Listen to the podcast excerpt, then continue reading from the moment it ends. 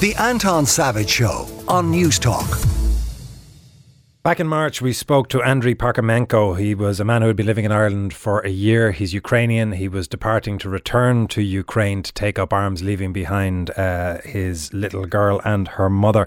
He joins us now on the uh, effectively the anniversary of the six month turning of the war. Andriy, good morning. Good morning, sir.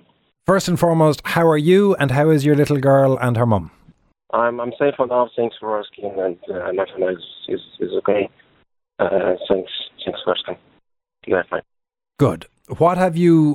What has the the situation been like over the last number of weeks and months, and what do you think you are now facing into? Because obviously the war has changed a lot in the period that you've been there. Yeah, yeah, indeed, it's changed now. Uh, we've managed, I would say, for the last uh, couple of months, is to stabilize the kind of uh, situation in front lines. We were able during these months to push back uh, Russian forces out of uh, the capital region uh, around the, the, the, city of Kiev. And now main battles are going on in kind of more or less stable line in the east and part of Ukraine. So, well, it's it's, it's still a very hot uh, phase of war. Uh, shellings, rockets, uh, strikes, artillery is everything's being used against our forces. But at this stage, we've, we've been able to stabilize actually the situation a bit. A lot of the analysis that we're seeing over here would suggest that the war is now in a situation where there could be a protracted stalemate. Is that your view?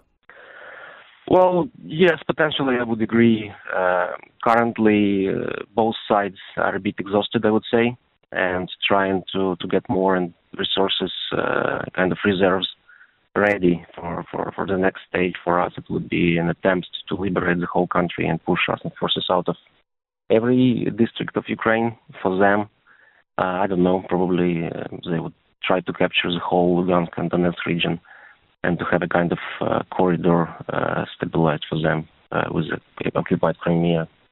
And are so you op- are you optimistic? Sides, uh, I am.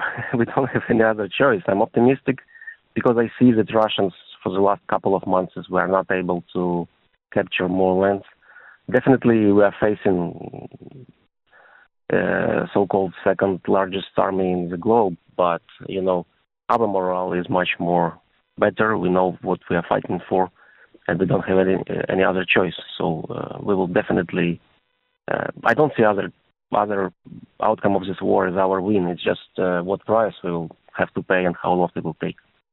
Andriy, obviously you have left behind um, a family in Ireland. You've also left behind uh, friends that you would have made here. Is there anything that you would wish to say to those people from Ukraine um, that might be listening in? Yeah, uh, well, I want to say that they should keep uh, being optimistic. Of course, everyone is um, uh, worried about their families uh, who are in Ukraine and uh, their uh, men and, and, and, women who are fighting and join Ukrainian armed forces. So, uh, guys, we are fine here. Uh, we are optimistic. We are fighting, and we will win. For those who are there, stay safe. And uh, taking this opportunity, I would like to say again and again a huge thank you to Irish people, both people and Irish government, for the for the support which we are facing during all these six months. It's amazing. And uh, also, it was uh, very nice and very emotional for me to meet a couple of guys from Dublin here in Ukraine who who, who traveled uh, to join Ukrainian armed forces to help us here. It was really amazing. Those guys are great.